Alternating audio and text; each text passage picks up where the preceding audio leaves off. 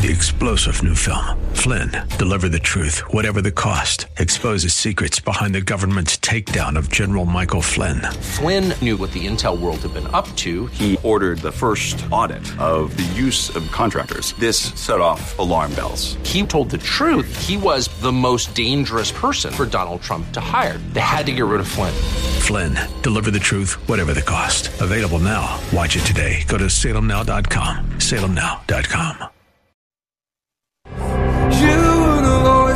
voice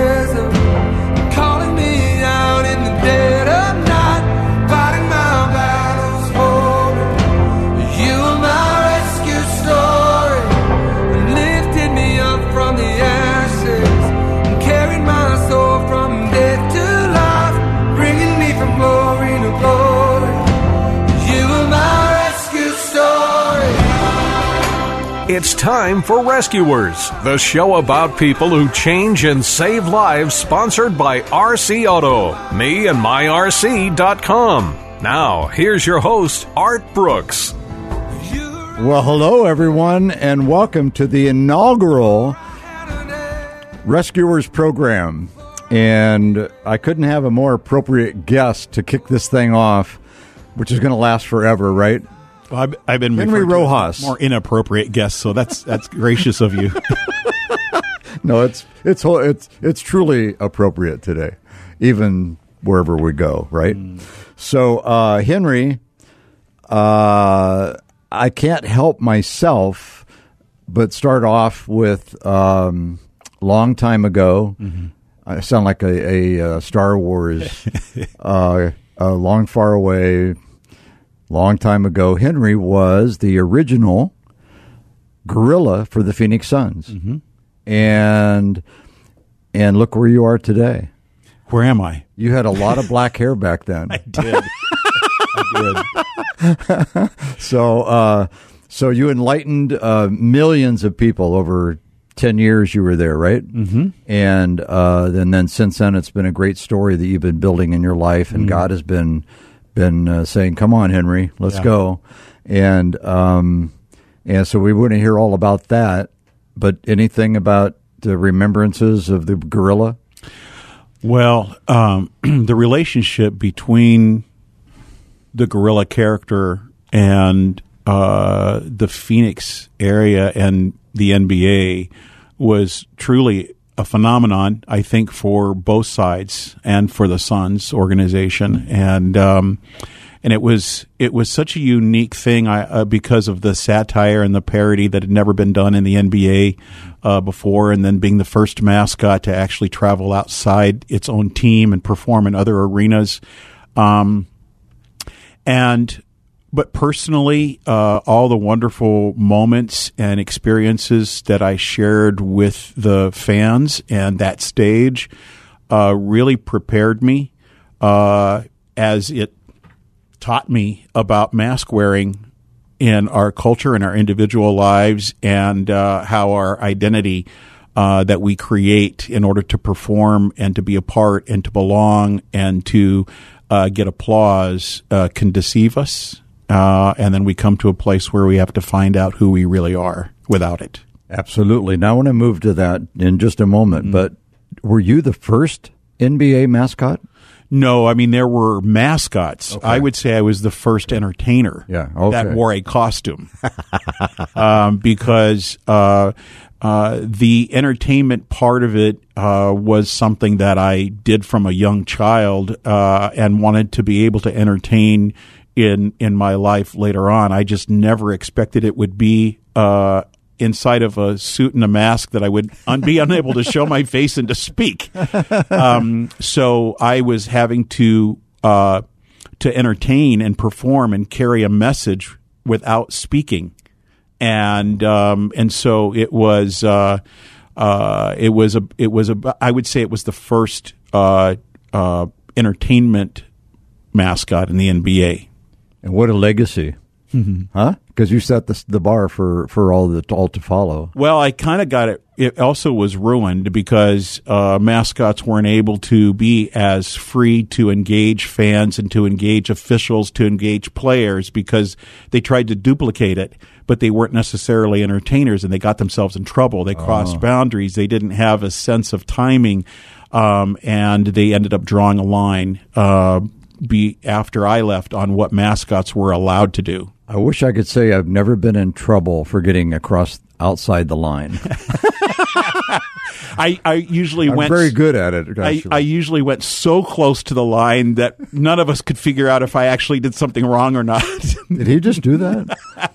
so I want to move on from that with where you uh, stopped there for a moment, and that is uh, the mask came off. yes. And what happened then? Oh, that's uh, a, continuation of the journey of uh, walking away. One of the things I've learned even most recently is, you know, we can start something. Um, we can create uh, jobs, we can create personas, we can create great work and success.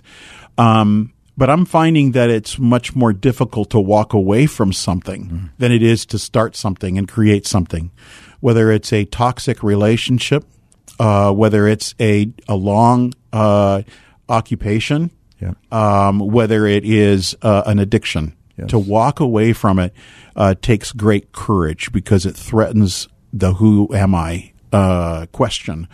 And so to walk away from it, I didn't know that it would ever turn into being able to identify with those who struggle with alcohol, who struggle with uh, drugs, who struggle with um, uh, anorexia eating disorders, but also, you know, early on, I was working with celebrities and athletes in confidence because of their identity struggles. Uh, so to be able to walk alongside and it, and it unfolded something I was unfamiliar with, but I had been doing in that spiritual direction, which is a whole new uh, name for for discernment and companioning somebody as they listen to God's voice in the deep of their soul.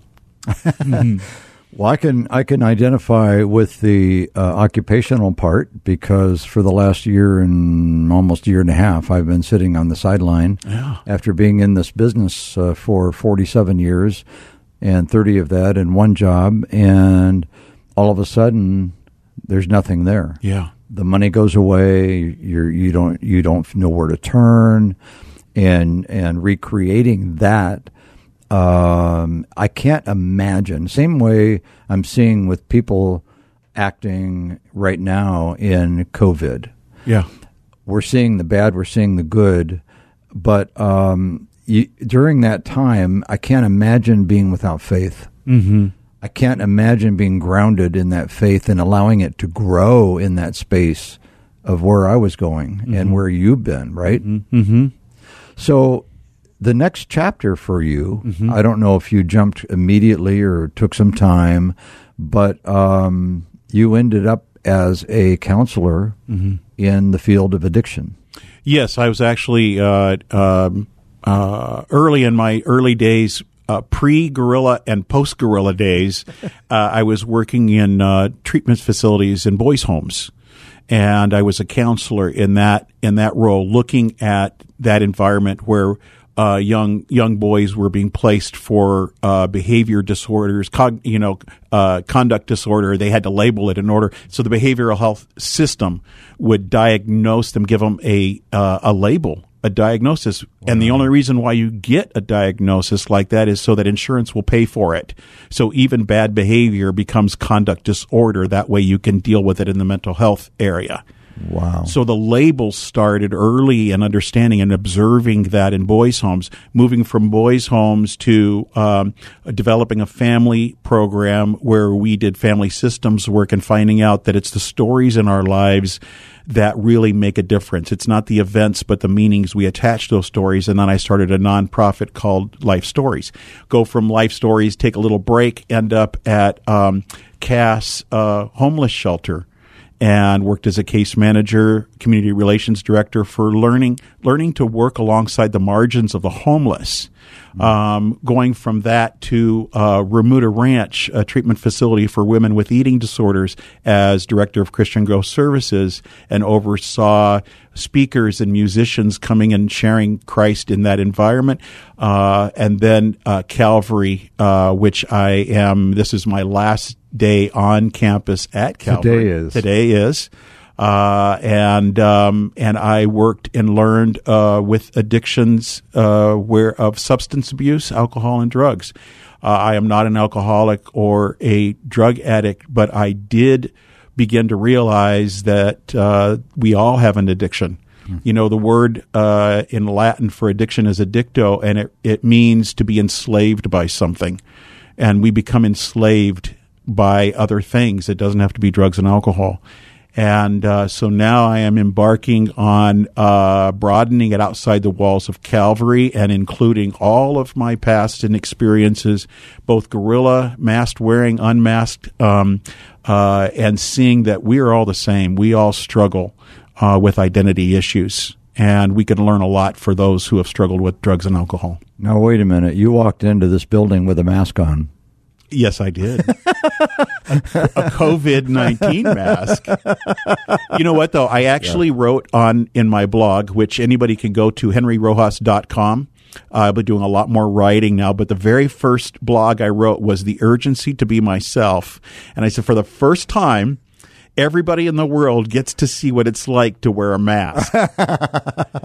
and you feel Yeah. It's difficult. You feel like you're suffocating sometimes. It feels like you can't communicate a smile or a frown or something to others. You uh, feel odd in public. Now everyone knows what I felt unless I was in performance mode. So you actually have to say, I'm smiling at you right now. Yeah, like I did when we first saw each other.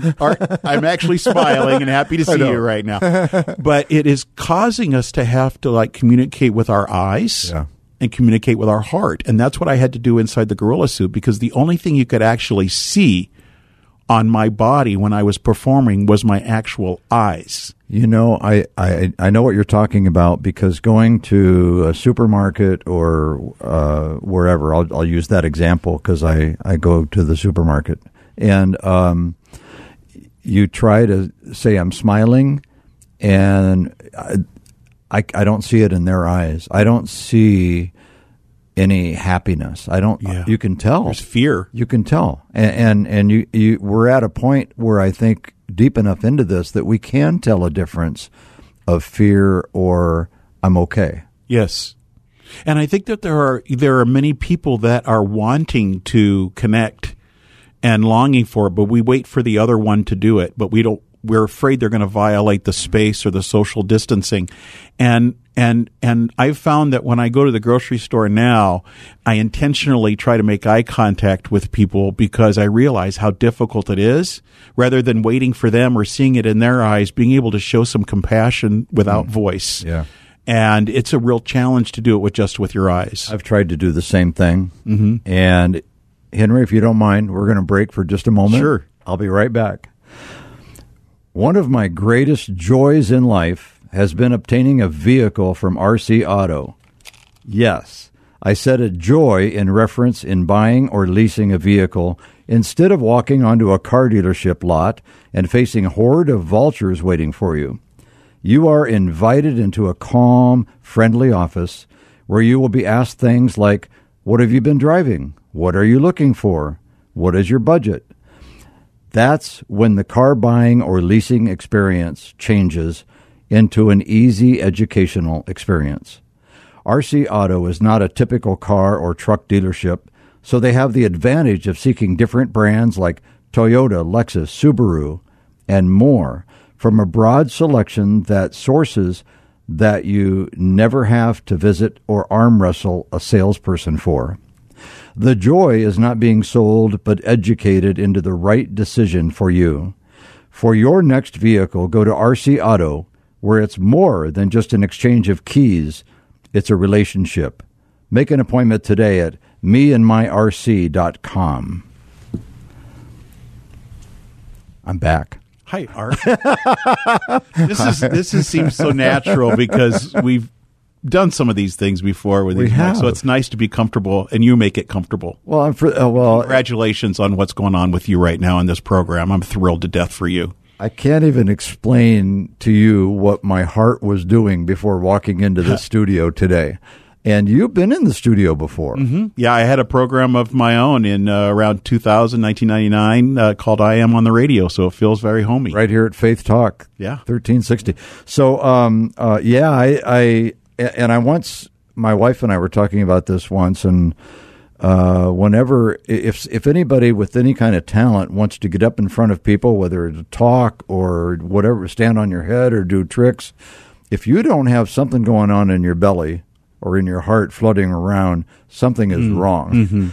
And I had that this morning, and I thought, uh, but but right now. Yes. Well, you know what's interesting is that when I when I was performing, um, that that natural nervous energy was much different for me. I was lying on the floor of the dressing room, sick to my stomach, for fear that I was going to bomb tonight, that maybe I wouldn't get the applause tonight, maybe this was going to be the night I blow it. And now, without the mask and speaking to large groups, and uh, you know, I started telling my gorilla story to the col- on the college circuit. I have that fluttering, that nervousness, but I don't have the sickness that I felt before. And it's because it's an expression out of who I am instead of an obligation to be something I'm not. Yes. And that's that's the difference. And when you find what you love and you're doing what you enjoy, you get nervous because you, you you're just it's that in, but but to be to not have to get sick of being something you're not Yeah. um, is is a is a freedom. Right, right. So, um, more than counselor to addictions, you went on to become much more than that. You were a chaplain, and um, a matter of fact, at Calvary, you even had the title of spiritual director. I think. Yeah, the the original title was pastor. Okay. And what I found was in that Calvary Healing Center, they used that title quite a bit, where it was just a visiting pastor would come in and and do some services and that kind of thing. But it developed into a position. What I found was that people who did not have a belief, a faith, or believed differently, because the role pastor, the title pastor, felt as the stereotype. I'm not going to see a pastor. You know, I'm I'm I'm Jewish or I'm an atheist or whatever. But what they started to find out eventually is it was welcoming to them. Uh, so I was like, I'm not pastor to only the ones that identify as Christian. I'm a, I'm pastor to all of. So we changed it to chaplain. But then I realized chaplain sounds more like a crisis hospital. Uh, so Hospice. Then I found out that spiritual direction was a real thing, Yeah. which means spiritual direction is not crisis driven like pastoral counseling or therapy. A spiritual director joins with you in the discernment of your calling of God that is deep within you and is a witness to it. Not my telling you how you ought to believe, but what are you being drawn to and called to from the inside out? And that turned into a whole another deal. And I just finished the two year program with Still Point in spiritual direction, uh, graduating uh, at 62. Uh, and it really named what I had been doing for 25 years, that it's a real thing. And, uh, and so, yeah, it is, it's an exciting thing to uh, talk less and listen more. Well, we're coming to the final 10 minutes of the show, and I can't, I, I need to go to the next level hmm. where you took all of those tools and your, your walk with the Lord and, and all of those gifts and talents that you have, and you put it into a group called the Community of the Wild oh, Goose. Yes. What is that? Oh, the community of the wild goose is one quirky group of people. Let me tell you, and um, it, uh, just if I can tell you how it started, um, there was a young man uh, named John who uh, both parents uh, uh, ministers. Um, he was a firstborn uh, perfectionist. He was wanting to please God, get it right. Uh, could not let go of the words in the Bible that spoke of hell. Felt like in his addiction he would genuinely go to hell, and just wrestled with it. And to get John to really embrace grace took a really edgy, had to take an edgy turn. It had to meet him where he was, not where he had to be in morality. When John got a hold of it, he said, Henry, people need to hear this and they need to know because there's a lot of people that would not set foot in a church because of either past spiritual abuse or their images. Um, and so the Community of the Wild Goose is a group that we started uh, from grateful the, of people who have been in recovery for addiction that know that there isn't any such thing as what they call normie, a person who it doesn't have an addiction. We all do. We all do. So it's actually grateful addicts and alcoholics that are welcoming people who don't have an addiction to substance abuse or alcohol, but need to learn the same principles of freedom and and uh, process that 12 steps teach, but without the stigma of you're going to this group or that group. But our aim is in the 11th step of 12 step is making conscious contact with God. So its focused is conscious contact. The AA program is is the aim is sobriety and conscious contact with God is the means. At the Community of the Wild Goose, the means is the aim is conscious contact with the divine and sobriety must be there as a means. And so we are about 60% people in recovery and about 40% uh, that are longing for that intimacy with God that addicts actually get. They're the luckiest people in the world if they can keep their bodies alive. So, um, so we meet. Uh, we don't take an offering. There's a cup for coffee and donuts, and we treat coffee and donuts as part. I hated it when I was young and in the Presbyterian church. I loved the Presbyterian church, I was, a, but I hated that coffee and donuts were the in between thing between Sunday school and church. so we put our donuts and coffee inside as part of the service. So we're a quirky gathering that does things so imperfectly and awkward. And um, and and, it, and we meet every uh, Sunday uh, when it's not COVID. We meet every Sunday at ten forty five at the North Mountain Visitors Center on Seventh Street in Thunderbird, and we hang out. You became a purveyor of hope. Well, I would like to see. I would like to think so. I believe that. You know what? I, I always tell them we will never have a uh, a wonderful marketing strategy for drawing the average person in because it's not. Hey, we got a great worship team, or or we got a coffee shop right in the front doors. We're inviting people to suffer with us. wow. Because it's through the suffering that we find joy. Denying ourselves, denying the ego, letting go of things, walking away from masks. You know, Paul said, I consider my present sufferings nothing in comparison to the joy that awaits me. It's through the suffering that we find joy. And like Psalm 23, right? I mean, David was in the darkest of valleys, and God was right there with him the whole time Yes. and brought him out of that. My my life scripture, I came to the Lord 23 years ago, and I know he went, whew. that was a lot of work, man. So, um, uh, one of my one of my first life scriptures is Psalm 40, 10, where he talks about you lifted me out of the pit, put my feet on solid ground, and put a new song in my mouth. And that that's what I hear from you, Henry. That's that's what that's a gift that you bring to those people. Thank you, Art. You know, my mom used played piano by ear, and we were very music. She didn't put her oriented fingers family. it? Yeah, she played. She, she her ear. Yeah, I just hoped she wouldn't do it when my friends came over. you know. um, but she used to whenever we sang, whenever I played guitar, she would always say, uh, "You need to play it with heart." And uh, uh, it has it stayed with me. Anybody can play by note, but not everybody can improvise, improvise and play from the heart and the soul. And I think that the spiritual life is not about religiosity and playing by note. It's about the freedom of playing with the heart. Yeah.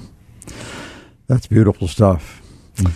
Henry, I've loved visiting with you. It's been too long, man, even though we get to see each other occasionally. But I have one final question Yes. for you. Uh, COVID COVID 19 is giving everyone um, a chance to create a story. Yeah. What's your final story going to be?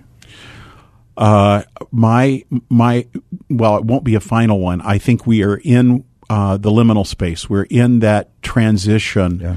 and we're experiencing something that may only happen in our generation this time, and that is a global collective experience of everybody having the same experience at one time. What an opportunity to be able to. Uh, just like the mask covers our mouth, it's kind of like saying, "Stop talking and listen for a change." and I I hope and pray that we will come out of it um, different than we were entering into it. It's been great being with you, my friend. And uh, I love you. You're my brother in Christ. Love you as well. And uh, everyone, this was the inaugural show of Rescuers I on Faith. Talk 1360. And look forward to visiting with everyone next week.